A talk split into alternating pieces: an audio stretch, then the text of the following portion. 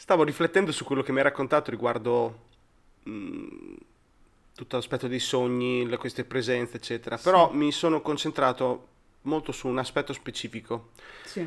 Quando mi hai parlato eh, del fatto che ti eri, diciamo, lamentata, ti, sei, ti è capitata di lamentarti con la tua famiglia, con tua madre, di quello che ti stava succedendo, queste... No. No, non sono mai stata molto specifica con la mia famiglia. Non specifica, scusami. Sì, sì, per no, carità che di ero- Dio. Nel Io, senso che io però comparivo gno- nella notte. però ti lamentavi, insomma, facevi Sì, un sì. pochino la bambina, è Sì, normale, sì, no? Sì, sì, Brutti sogni, cose così. Sì, io la buttavo sui brutti sogni perché Esatto. sapevo che non potevo dire altro. Lei ti consigliava degli Ave Maria. Ma, cioè, mi diceva che tutte le cose, insomma, negative o comunque brutte comunque che potevo avere erano frutto di magari cose negative o comunque pensieri negativi che mi stavano dando fastidio. E quindi la sua, cioè, per lei ha detto, per me, se- anche se non ci credi, cioè, che ci credi o no, è comunque un mantra, no? E, e questo è vero, oggettivamente. Il rosario è come fare per i buddisti Namyo Horeng Kyo, cioè, è sempre uguale, è una ripetizione che dopo un po' ti calma.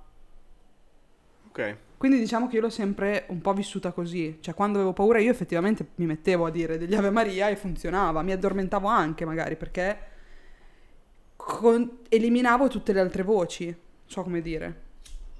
Per me era un, eh, era un riempire, quindi comunque oggettivamente pensavo ok, questa cosa funziona, usiamola. E dato che non sapevo altri mantra, usavo quelli. Ma te ti reputavi o ti reputi una persona credente? Allora, ehm, sono sempre stata un po' dubbiosa su tutta la faccenda, però no, cioè, adesso non lo sono, purtroppo, perché credo che sia una- un grande aiuto nella vita, in realtà. Però sì, magari Ok, quan- È quando, una ero cosa piccola... stranissima quella che hai appena detto. Perché?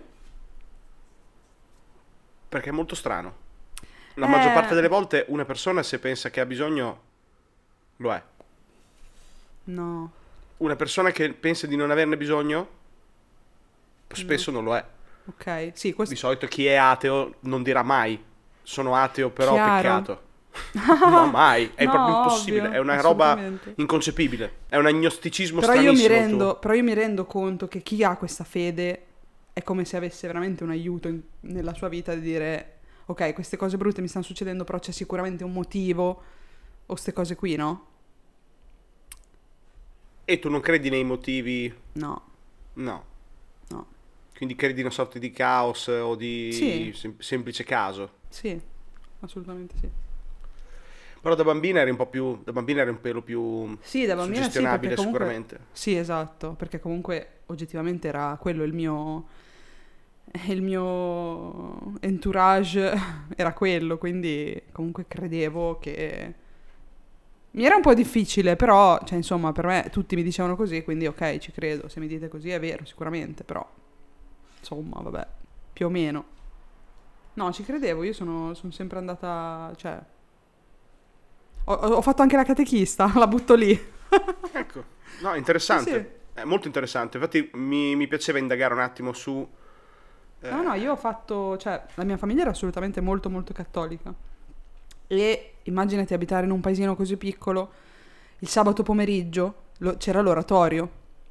Quindi comunque si va lì, con i miei amici si andava lì e se volevi giocare comunque c'era anche la cosa di però pregare poi alla fine dei giochi e andare via, no? Eh, lo- Sì. Gli oratori funzionano così. E in realtà per me non era una cosa brutta, perché era una- io, la, io la vedo tuttora anche come una cosa aggregativa, una cosa che ti dà un senso, ti dà un senso di appartenenza. Ok. E quindi penso che chi vive così per- e vivrà così per sempre, perché ha questa cosa, non si sentirà mai davvero solo o abbandonato a se stesso. E oggettivamente è così se ci pensi.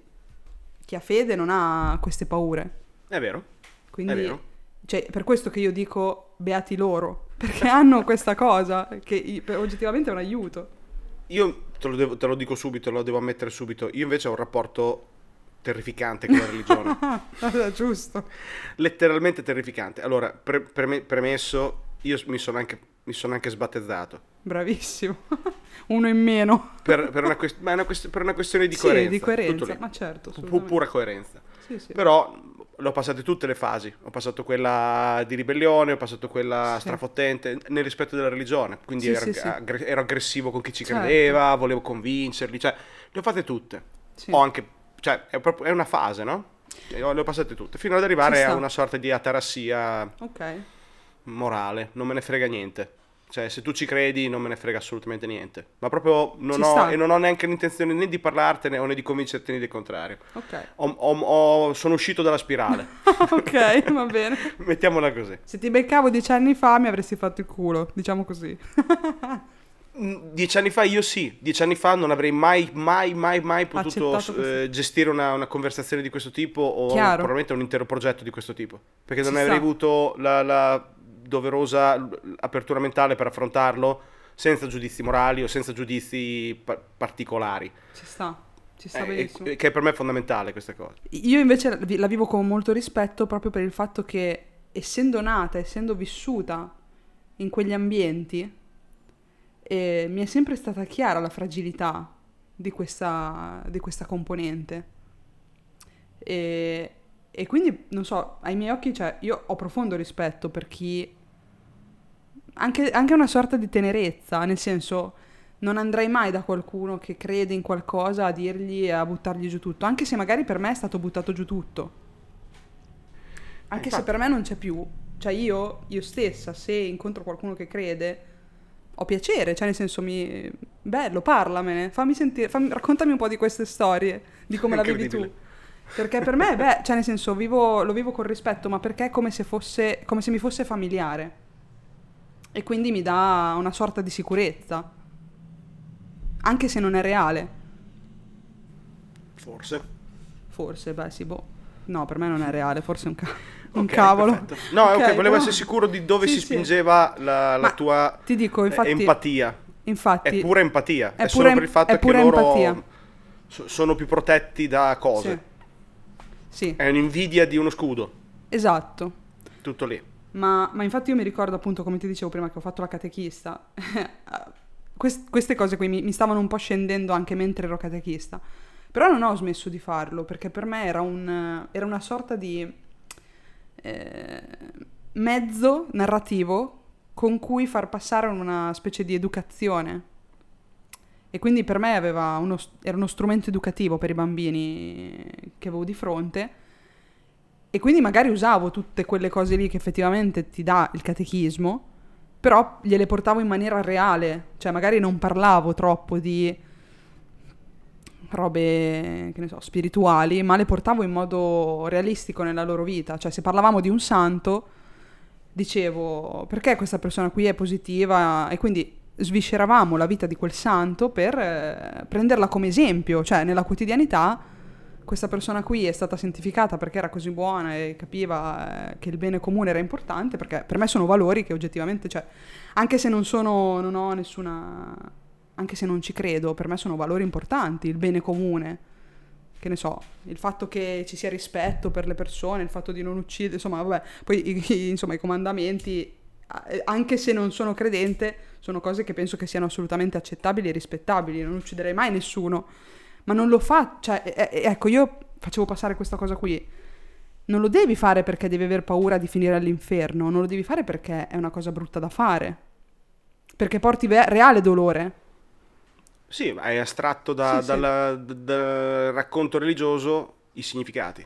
Sì, che, che poi in realtà è, è il senso, no? Penso Esatto. di, di- di Hai depurato, l'hai depurato dai simboli Sì, e hai esatto. tenuto soltanto il precetto. Esatto. Io comunque ho, ho avuto anche, paradossa, ovviamente, come tutte le persone che hanno dei problemi con la religione, ho avuto un, percorso, un trascorso di tipo, non dico religioso, ma con varie tangenze.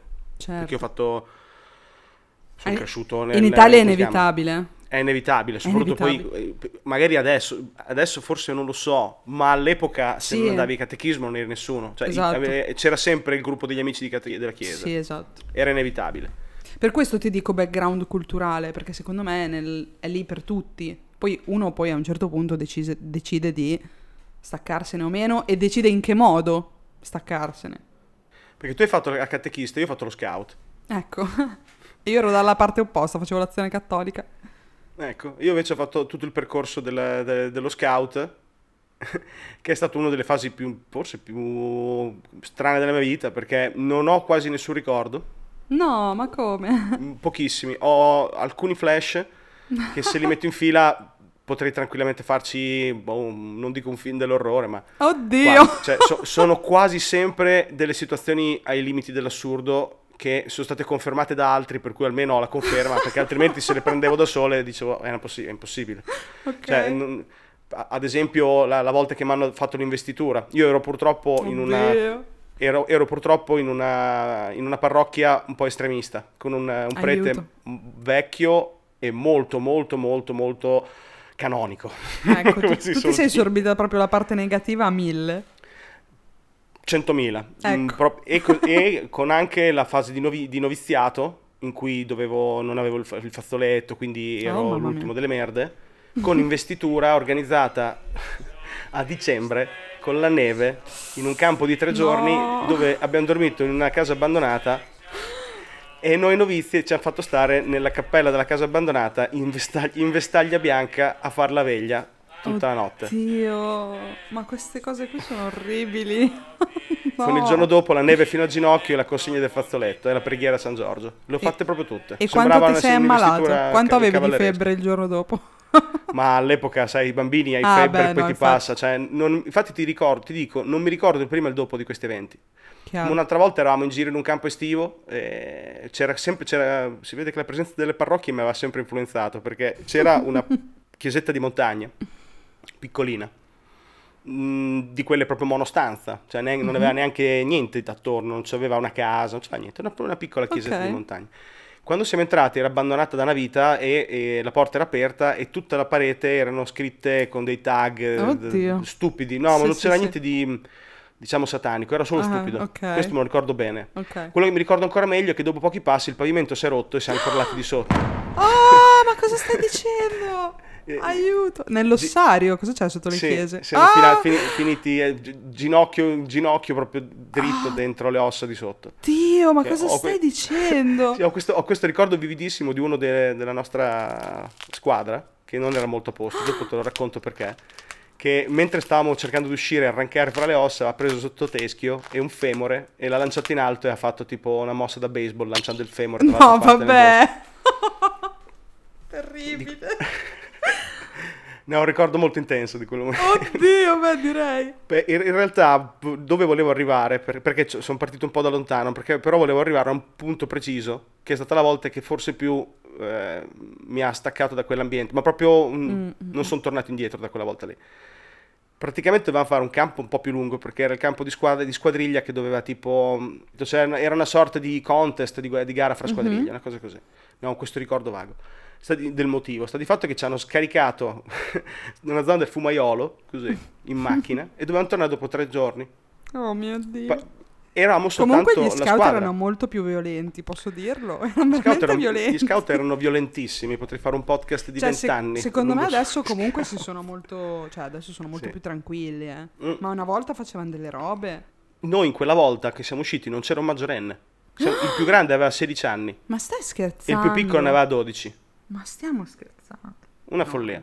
Una vera e propria follia. Sta di fatto che la follia più grande è che è andato una piantina in mano a sto qua e ci ha condotto a caso. Oddio. Ma completamente a caso. Eravamo- era ancora notte quando ci muovevamo perché ci eravamo persi. Alla fine abbiamo trovato una casa che sembrava abbandonata e lui ha detto è qui. Poi non era lì. Infatti siamo arrivati alla porta e l'ha sfondata e siamo entrati. Era la casa, una malga di montagna di qualche montanaro che probabilmente stava facendo la transumanza e noi gli abbiamo ho popolato la casa. Oddio, vi ha beccato. No, e abbiamo dormito nel suo letto.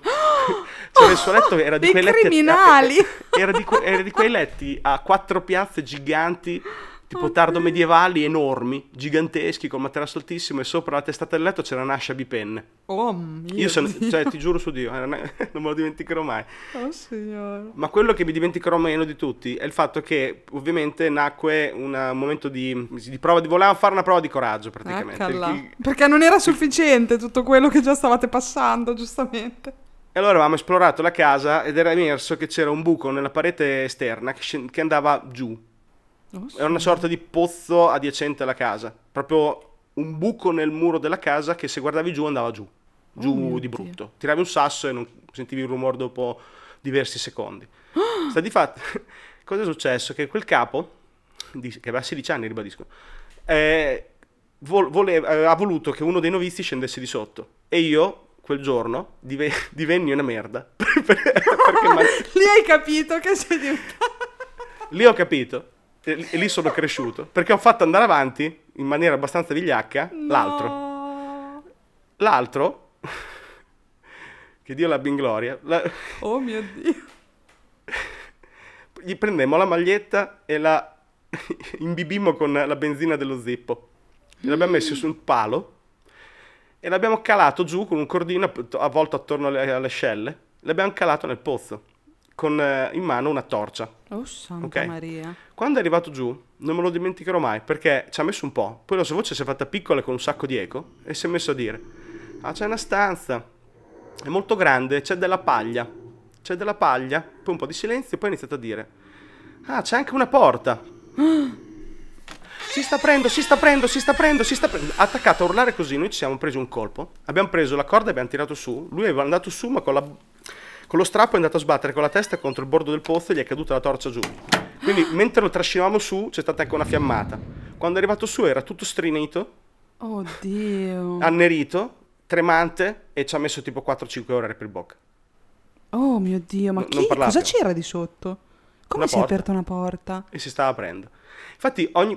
Ma stiamo scherzando? è è uno degli eventi più, diciamo, più peculiari della mia vita e mi incuriosisce molto il fatto che tu sia apparsa per raccontarmi di una, sta- di una casa con delle porte che chiudono, Ecco. si aprono. Ecco là. Questa te la volevo raccontare proprio perché lì eh, diciamo che il mio percorso diciamo, ecclesiastico è terminato bruscamente. Eh, beh, Poco direi. dopo io ho iniziato a fare altro, ho iniziato andavo al conservatorio, quindi non c'avevo neanche più tempo, quindi da 2 più 2 Bon, ha fatto sì chiusa. che io abbia smesso di frequentare. No, io non ho mai avuto esperienze così traumatiche. Anzi, ti dirò, molti dei miei amici me li sono fatti lì, quindi cioè, per noi era una roba veramente familiare. Era solo un contorno il fatto che ci trovassimo per- in nome di Dio. Cioè, ma poi non era...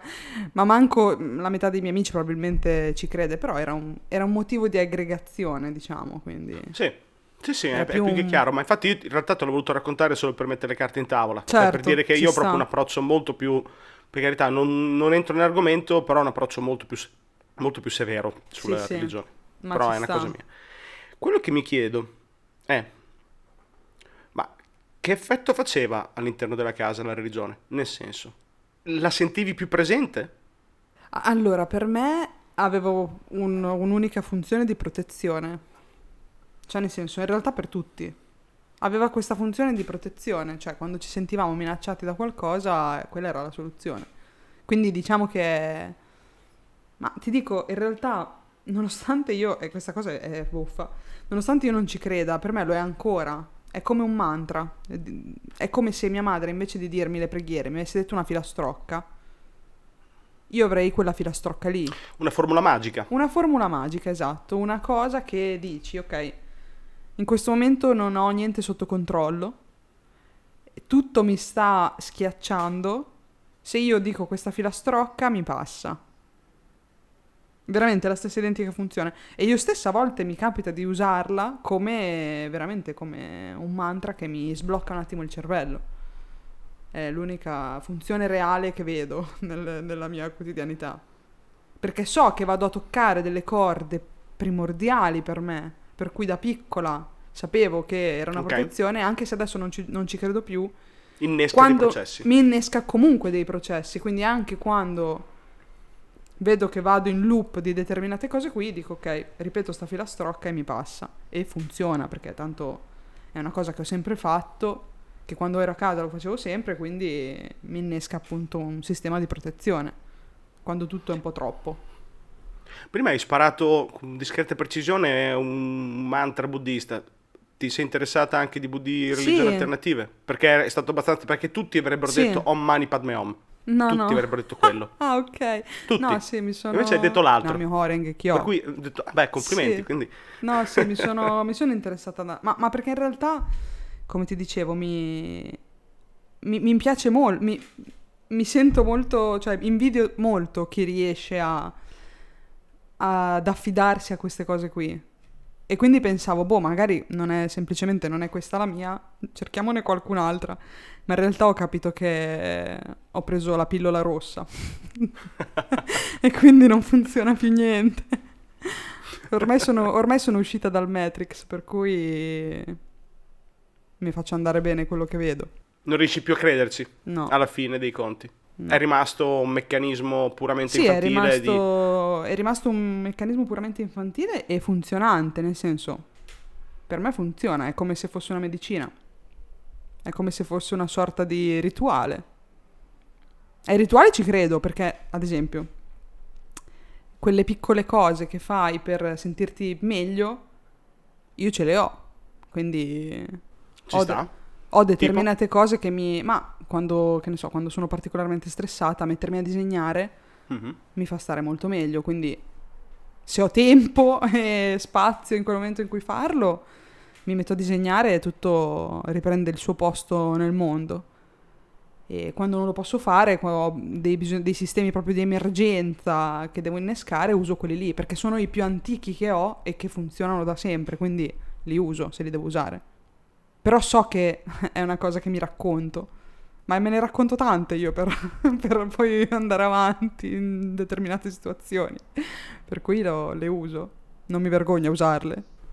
Beh, considera che comunque anche questo, mh, te magari lo vedi come una bizzarria o come una cosa un po' strana, però è una cosa positiva, eh. Significa Sì, che sì, hai sì. Un, un- un legame con te stesso e riesci a intercettare certi segnali e cercare di arginarli a tutti i costi. Cioè non è, Esatto. non- non è che li lasci andare. No, che invece no, è un esatto. classico di certe persone che si lasciano andare senza volerlo, cioè non sanno come Esatto. dominare certe cose, quindi si lasciano Sì, esatto. andare. Io finché ho queste cose qui che funzionano, perché non usarle? Alla fine sono cose che funzionano per me. Ecco, non andrei mai a dire a qualcuno fai così, perché so che non funzionerebbe. Funziona per me perché fa parte del mio background, dell'infanzia, de- di tutte quelle cose lì.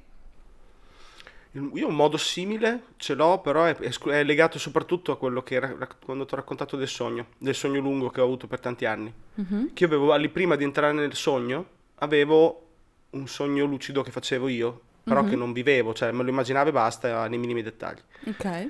Per anni, questo anche anni, molti anni dopo che avevo finito di, purtroppo di girare nei, nei miei sogni, l'abitudine di eh, creare storie nei minimi dettagli l'ho mantenuta per tantissimi anni. L'ho abbandonata relativamente da poco, sarà un lustro. Penso sia un lustro che non ce la faccio più. Non sono stato più in grado di farlo. Fino a quando lo facevo, ogni volta che ero stressato, preoccupato, in ansia, eccetera, pensavo quello e lo mandavo avanti di qualche secondo. Ah, fantastico. Mi dedicavo quei qualche secondo a ridefinire il colore di una maniglia di una porta della casa del proprietario del, del sogno o il quadro che mi sarebbe piaciuto appendere nell'angolo se la Esatto, pianta era ancora entravi in quella realtà. dettagli microscopici Esatto. che poi semplicemente servivano per distrarre il mio cervello quel tanto che bastava per concentrarsi su una cazzata Esatto. da mandare avanti alla perfezione e appena uscivo dalla cazzata il problema iniziale era sparito Esatto. Stessi era un meccanismo cosa. efficacissimo Sì, esatto, uguale, è identico per me. È assolutamente identico. Perché quel mantra annulla tutte le altre voci che proprio diventano un baratro, altrimenti. Quindi è come se chiudesse tutto. E lo rimettesse a quell'effetto lì. posto. Esatto. infatti quindi- capisco benissimo cosa intendi è semplicemente un modo diverso Sì. di, di ottenerlo Sì, esatto, è una distrazione, tra virgolette.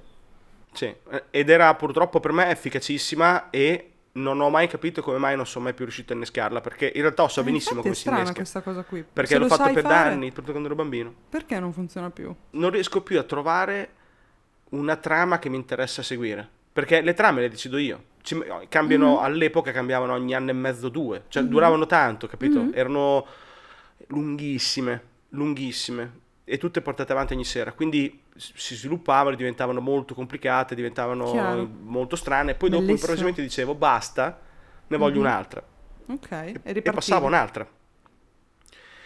Adesso non riesco più a fare quella cosa lì, non riesco più a trovare una trama che dico ah questa la voglio seguire, non la trovo più.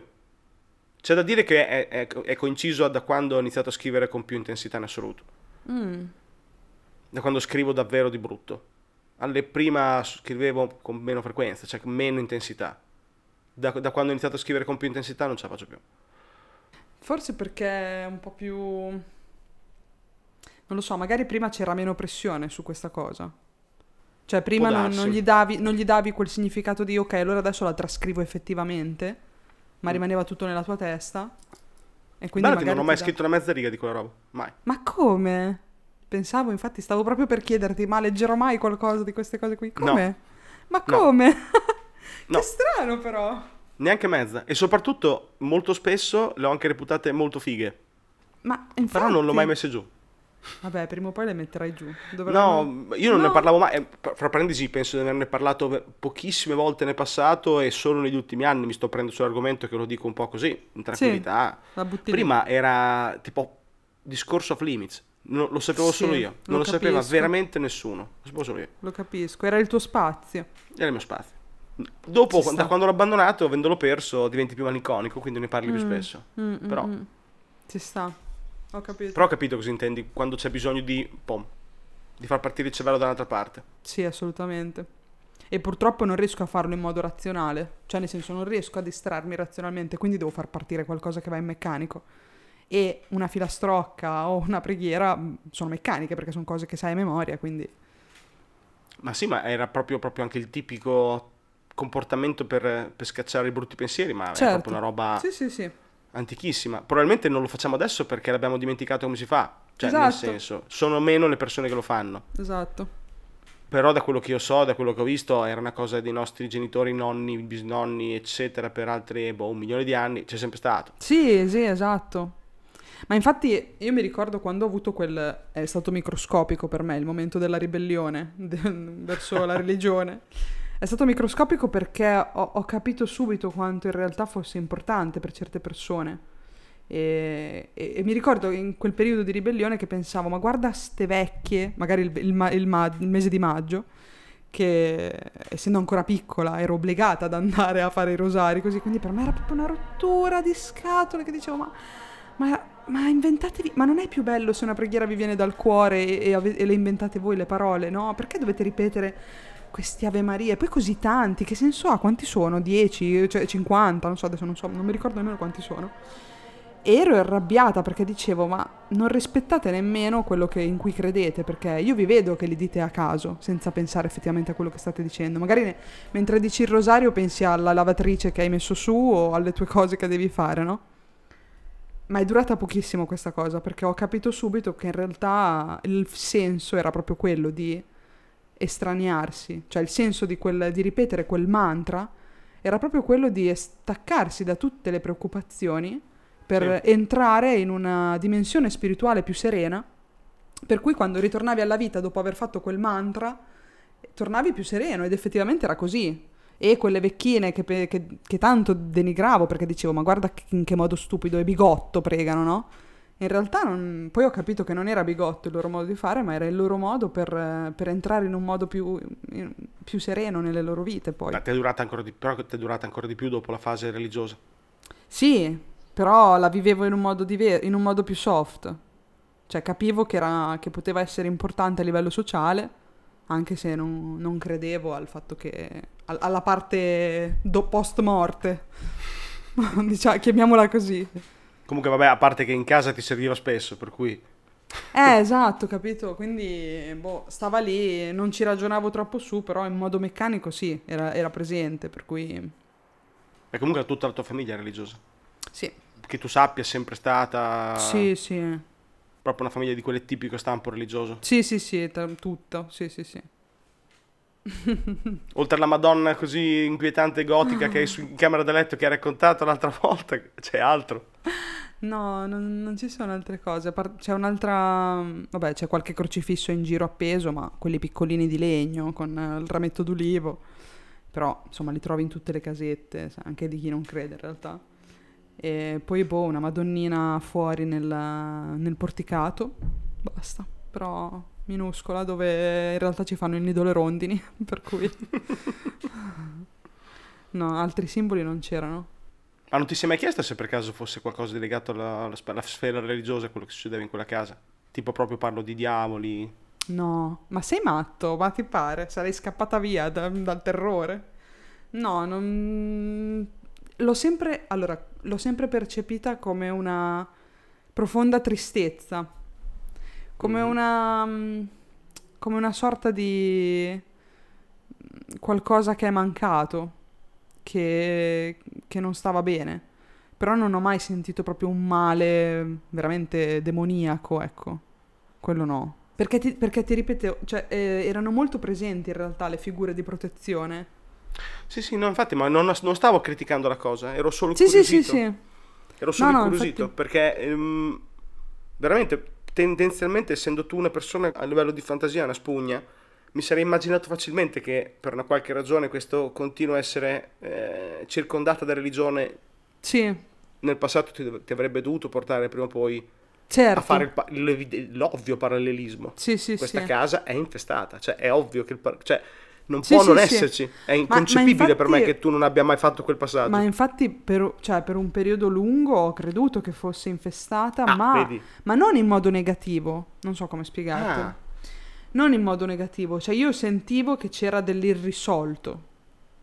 Però non una cosa proprio che volesse il nostro male, perché comunque noi abitavamo quella casa e in qualche modo contribuivamo alla protezione di quella casa abitandola. Ok, eravate tipo, diciamo, una sorta di guardiani, essendo voi comunque intitolati a viverci. Sì, Mm, Mi suona davvero strano che tu eh, sia riuscita a tenerla comunque così eh, mitigata. Le- l'ovvia eh, fantasia che quella casa fosse infestata da forme negative. Perché è proprio tipico, cioè la cosa più Eh, tipica del so. mondo. Ma, ma sicuramente c'è lo zampino di mia madre, perché sono convinta che il suo continuare a ripetermi che non dovevo temere nulla, perché comunque se, mi, se facevo le cose per bene, per proteggermi, e quindi ripetendo i miei mantra e le mie preghiere per proteggere me stessa e la mia e la- e la famiglia, sarebbe stato tutto ok. Quindi diciamo che io l'ho sempre percepito così, come una specie di... è tutto sotto controllo. Non so, è strano da dire, però finché tenevo attiva quella protezione rimaneva protetta. Poi il fatto che io subissi delle pressioni negative e ai miei occhi erano come qualcosa di irrisolto che era lì, sofferente, ma non, non che volesse il nostro male. E hai mai indagato su questa cosa? No, Quando eri giovane? no. Altra cosa tipica, quella della curiosità, no? Eh, lo so, ma infatti è strano. Cioè, adesso Sono tutte tipicità. me ne rendo conto che è strano, Tutte. che non... Cioè, se, se domani io dovessi fare un film, per dire, ti, Sì. dice- ti dicessi, guarda, non devo fare un libro, devo fare un film. Ok. È ovvio che se uno vuole attirare degli, degli spettatori, dei lettori, dovrebbe fe- seguire il pattern più tipico che c'è, è già Chiaro. tutto pronto. è già tutto pronto, figurati. È impiattato, è perfetto. La persona molto religiosa che vive in una casa inquietante, che fa il 2 Esatto. più 2 diventa che è una casa stregata, la casa Esatto. stregata sono degli spiriti che gli parlano, No, no, bla bla bla. ne e invece conto. siamo sempre laterali, Siamo- non, non è mai così chiaro, è sempre... M- Ma forse perché io un po' sentivo la funzione anche in me stessa di guardiana di, di quella protezione. Quindi se io, Sì, se io avessi vacillato, ok. in qualche modo avrei rotto qualcosa effettivamente di, di quel cerchio di protezione che tenevamo su. Senza volerlo. senza Solo con il voler. fatto di rivestire il vostro ruolo. Sì, esatto. Ma qui ti parlo delle superiori, tipo medie superiori. Sì, sì, no, non immaginavo che non fosse una cosa infantile. Mm, mm, mm. Sì, Cioè, c'è, un c'è un passaggio logico potente dietro. sì, C'è un'acquisizione di un ruolo. Non, sì, c'è la- infatti.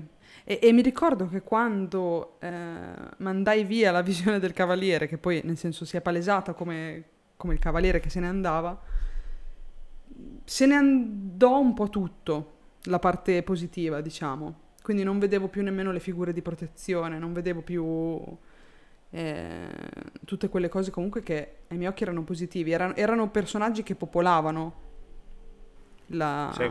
la mia sfera o comunque le, le stanze che- delle case in cui vivevo. Però paradossalmente quelle negative non se ne sono mai andate. Quelle negative no, quelle negative sono rimaste tutte lì. E il fatto di aver perso quelle figure di protezione lì avevano dato una maggiore forza al mio ruolo. Cioè lì ho, de- ho capito che avevo fatto un po' una cazzata e quindi dovevo stare io più attenta, ma ti sto parlando tutti di, di- di pensieri tutti inconsci com- comunque, però Sì? l'ho vissuti così.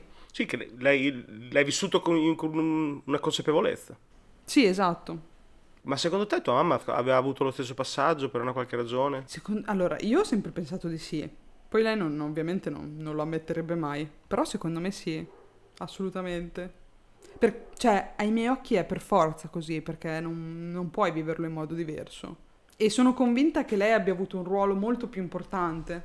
Che io ero soltanto una, una figura laterale di queste cose qui, semplicemente per il fatto che potevo vedere determinate cose e quindi mi accorgevo che effettivamente c'era bisogno di quella protezione. Però non ti è mai venuto tipo la, la tentazione di dire di liberarla questa situazione? Di sconfiggerla, di liberarla, di risolverla? Solo di contenerla? Solo di contenere. Mi rendevo conto che era qualcosa che non potevo. Non potevo fare io. Ma ci hai mai, ci hai mai pensato che avresti voluto farlo oppure hai sempre detto no? Ho sempre detto no. Sì, no, non mi è mai venuta l'idea di risolviamo sta cosa. Perché mi sembra una cosa troppo.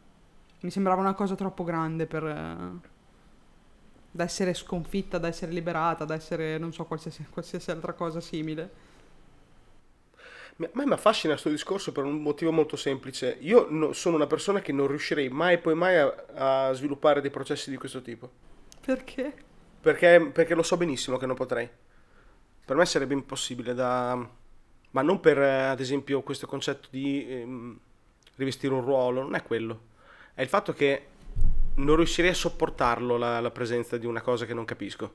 O che non posso che al 100% padroneggiare. Non ce la potrei mai fare. Mm, mm, mm, mm. Dovrei per forza o estinguerla o estinguermi io. Uno dei due. Non c'è, non c'è l'ipotesi di sapere che c'è ma di non poterla dominare. Ma eh, dal lato estinguermi io ci sono arrivata parecchie volte. Se vuoi Eh. taglio. Eh? Se vuoi taglio, eh, qui taglio No, no, cioè nel senso tanto è così. Perché qua c'erano dei punti in cui era troppo.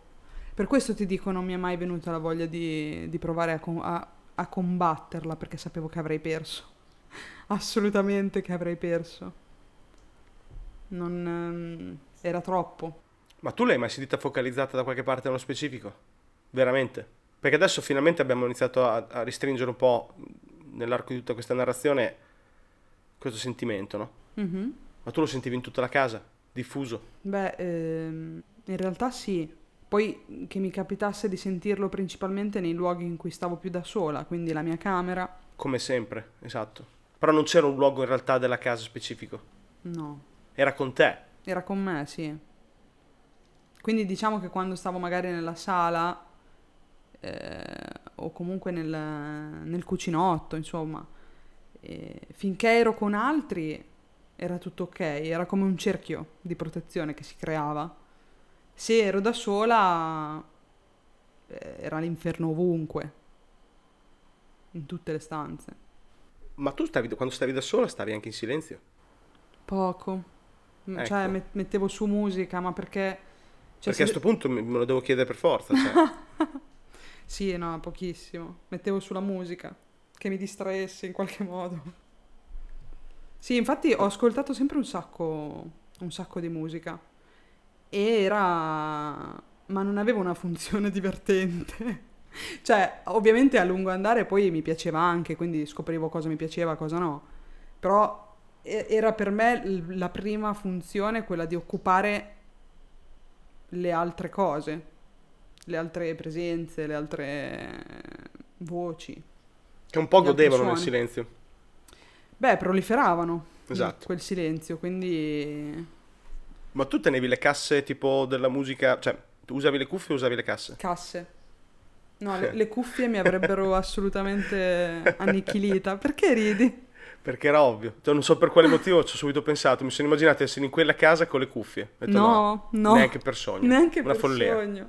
Con i passi che mi camminano attorno, Esatto. ma va là, ma va No, là. no, no. Casse. Casse in tutto. Ma perché poi le casse avevano anche una funzione, tra virgolette, magica di riempire il suono di tutte le altre stanze, anche dove io non Esatto. ero.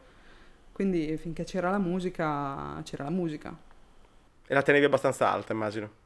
Sì, mi, sentivano, mi sentivano i vicini di casa a mezzo chilometro, per cui sì. Ecco, immaginavo. Cos'è che ascoltavi? Una carrellata, Allora, così per curiosità. allora, all'inizio, quando non ero io a decidere, eh, Pink Floyd, pesantemente, solo Pink Floyd. Perché quelli mi rilassavano moltissimo, ma la spiegazione è che ti vedo alzare le sopracciglia. No, no, perché sono uno dei miei gruppi preferiti tutto qui. Eh no, ma perché mio pa- erano anche uno dei gruppi preferiti di mio padre, quindi proprio li usava per farmi addormentare. Pink Floyd e Vasco Rossi, che tu dici co- come c'entrano le due cose No, insieme? Vasco Rossi mi piace molto meno. Zero. No, un po' di Vasco Rossi, infatti Vasco Rossi non mi piaceva assolutamente. Con i Pink Floyd mi addormentavo alla grande. Pink Floyd, poi Dire Straits, eh, Enya. Enya? Grandissimo. The, Mem-? The Memory of Trees, quell'album lì. Sì, mi pare di sì. Mo, quanto Ah, l'ho guarda, ascoltato. Quanto l'ho ascoltato. erano- Cioè io mi stendevo, perché lo stereo migliore, diciamo, ce l'avevo in sala. E c'era in sala questo tappeto. Io mi ricordo quanti pomeriggi ho passato stesa al centro del tappeto. E il tappeto poi anche quello ha avuto una, una marea di, di significati di protezione per me. E al centro del tappeto io mi ascoltavo la mia musica che andava lì. E poi magari avevo anche delle cassette che poi mi registravo dalla radio quando passava qualcosa che mi piaceva. Ho, ho ascoltato veramente di tutto. Per cui facevo andare la musica, diciamo. Quindi la, la musica era un po' il La palliativo. presenza costante. Sì, sì, sì, sì, assolutamente. Però non con le cuffie, è vero. Con le cuffie l'ho sempre ascoltata dopo, quando andavo via. Ma in Lo casa davo, no. lo davo veramente per scontato. Ah, non ci pensavo nemmeno, però, però Ti spiego, anche, ti spiego anche perché. Mm, da bambino anch'io, io avevo una fi- vabbè, io per la musica proprio ho una fissa assurda.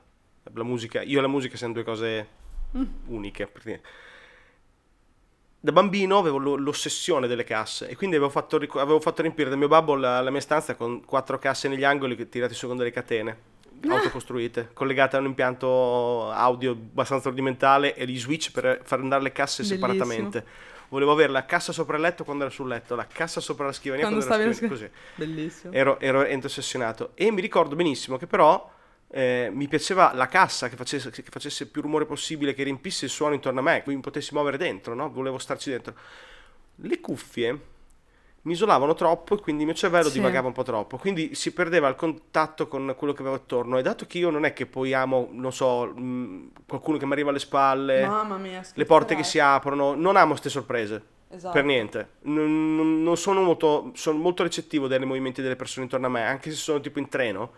Mm. Dietro di me sento se c'è qualcuno che si muove, mi dà fastidio Sì. avere le cuffie perché mi dà l'idea che insomma c'è qualcuno intorno che potrebbe fare qualcosa. E quindi non è che son- amo molto le cuffie. Mi piacciono per, per isolarmi, sono Sì. bellissime per sparire, però no- non per eh, la vita normale, mi- non mi piacciono molto. E quindi do per scontato che te fossi messa Esatto. così lì dentro. Sì, sì, sì. Ma in realtà poi ho passato anche il periodo in cuffie, cioè nel senso eh, c'è stato poi un periodo ma non, non vivevo già più in quella casa. Esatto. E, le- e ad esempio le casse mi davano fastidio perché magari vivevano vici- persone troppo vicine a me e non volevo che sentissero la mia musica e quindi le cuffie lì, er- lì diventavano il mio spazio. Le Esatto. cuffie. Perché dopo a quel punto lì non Sì, la puoi più, funzione cioè- era diversa. Esatto, non hai più bisogno di in realtà farla ascoltare la casa la musica. Te stai facendo ascoltare la musica alla casa Esatto, io stavo facendo ascoltare la musica per farle passare il casa. tempo. Sì, assolutamente Così non, sì. rompeva, così non rompeva le balle a te. Esatto. Hai centrato, hai centrato completamente tutto, ma...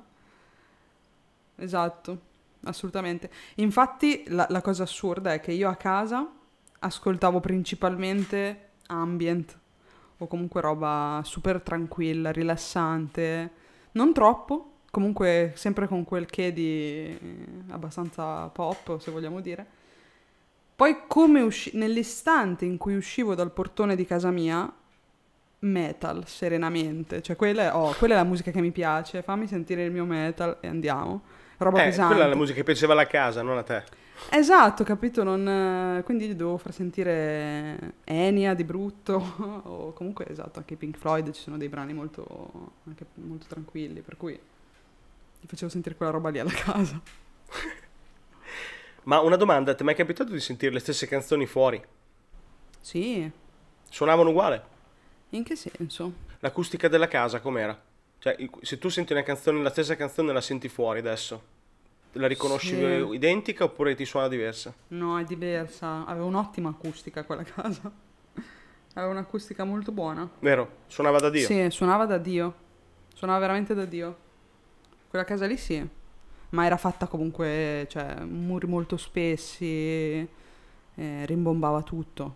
Sì, ma me la immagino che si riempie di Sì, si musica. rie- si me la immagino molto. proprio che si riempie. Sì, sì, sì. Basta alzare le casse e le- la casa Eh, risuona. Sì, sì, arriva fino, fino in fondo al corridoio, fino al bagno, arrivava serenamente. Infatti mettevo la musica, la mia camera era abbastanza centrale nella casa, centrale verso il fondo però. Quindi quando mettevo la musica poi dalla camera la sentivamo serenamente per tutta la casa, quindi... E per fortuna, eh, ecco ad esempio, tipo, miei amici, mi ricordo quando magari andavo a casa loro, e, e gli facevo mettere su della musica. Per me era o- o normalissimo che potessero alzare al massimo il volume.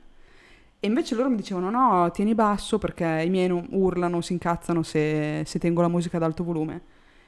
Questa cosa qui a casa mia non è mai successa. Cioè, la mia famiglia ha sempre accettato musica ad alto volume, serenamente. Ma perché, nel senso, ai miei occhi poi loro non lo ammetterebbero mai e nessuno di loro lo ammetterebbe mai. Ma io so che per loro aveva la stessa identica funzione. Cioè, se, Esatto, esatto. se si sentiva, cioè, era, era la parte viva, era una parte viva della, della casa piacevole. E quindi non si è mai lamentato nessuno della musica veramente al massimo, cioè al massimo del volume, che sparava ovunque. Quindi, cosa che invece da nessun'altra parte mi è mai capitato di viverla in quel modo. Miei amici nessuno, cioè dovevano sempre sen- sentirsela bassa la musica, solo che, si- che rimanesse dentro la camera e neanche troppo. E soprattutto, ad esempio, anche noi, il fatto di tenere comunque tutte le porte aperte perché girasse bene questa musica dalla camera. I tuoi l'accettavano perché Sì. tanto Sì, era una cosa che avrebbero, non dico fatto anche loro, ma quasi. secondo Se me ne- sì, sì. Ma, ma guarda, ti dirò, anche mio padre, quando non lo facevo io, la metteva su mio padre. Ogni tanto la metteva su lui. Dallo studio invece che dalla camera. Ci alternavamo come cori. per cui... Ma sì, ma, ma lo fa ancora adesso in realtà, perché si è fatto... Poi crescendo ovviamente sono cresciuti gli impianti, adesso lo fa partire dal garage, si sente ovunque sta musica e... È normale, cioè per noi è normalissimo.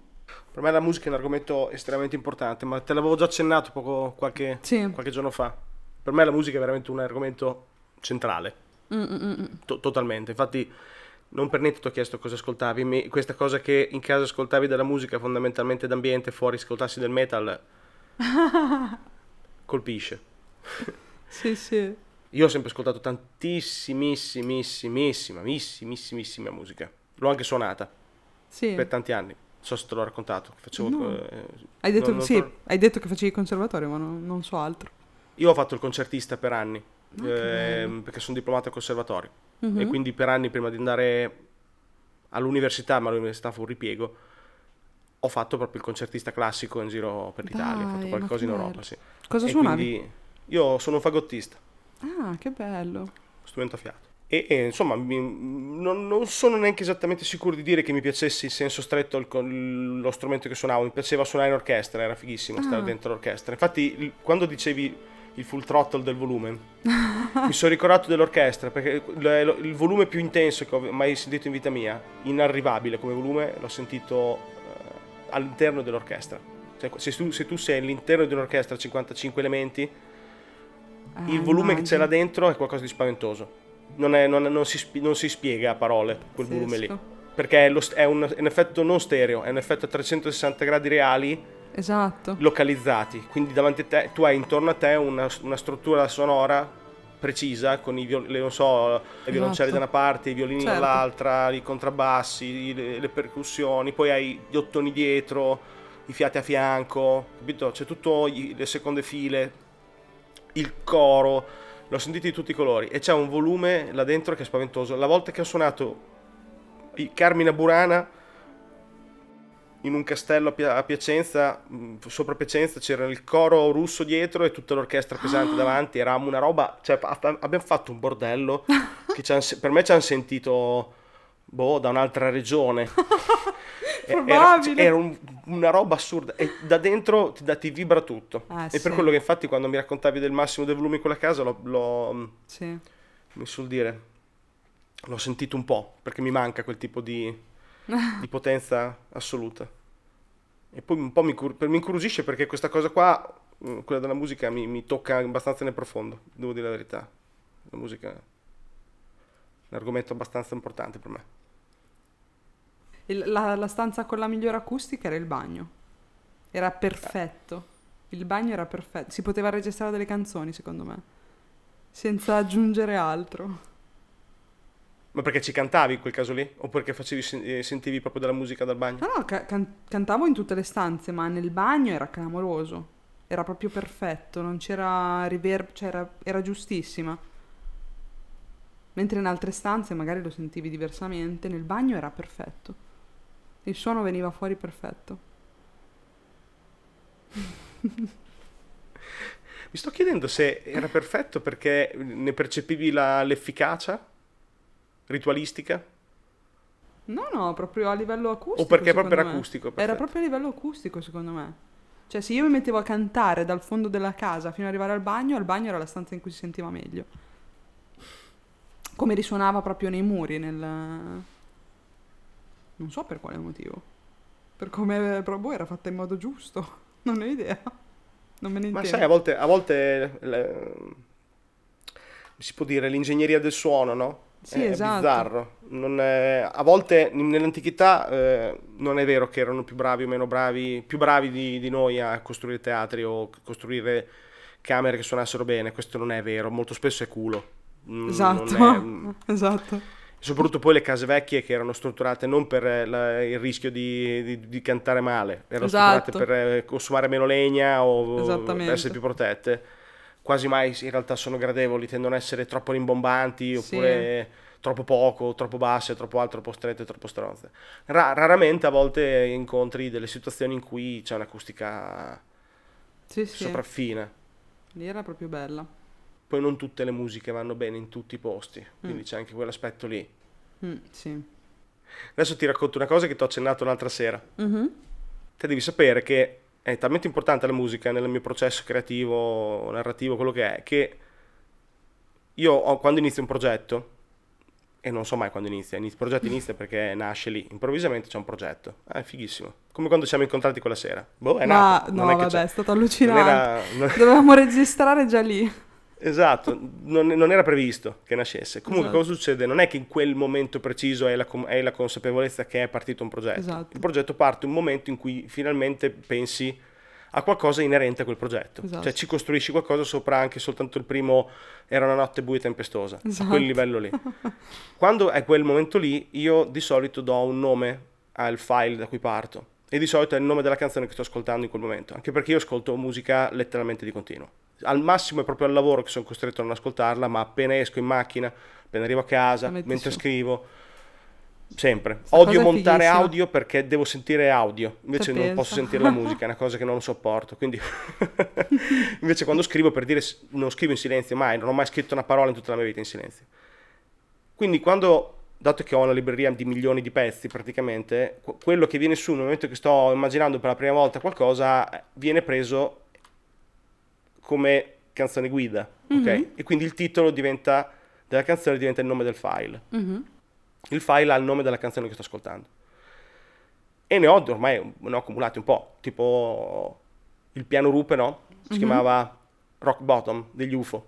Ah, accuratissima. Rock bottom vuol dire toccare il fondo, vuol dire che il Esatto. piano rupe.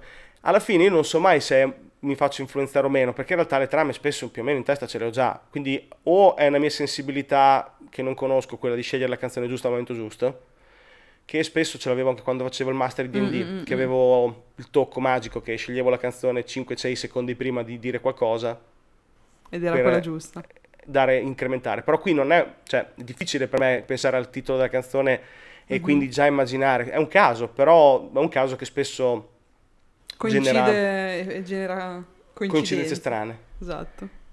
Ho avuto una roba che sto scrivendo adesso che in realtà è una commedia, è una, una commedia mezza storia di amicizia e si chiama, il- la canzone che stavo ascoltando è Love Rain Over Me di Ivu, Ah, beh, ci sta. anche questo. Ovviamente io ho dato un nome al progetto, Ah, chissà qual è. perché l'ho, l'ho dato il nome perché ho iniziato a fare Ah. qualcosa. Ok. Il nome è Tear You Up. che vuol dire ti farò a pezzi.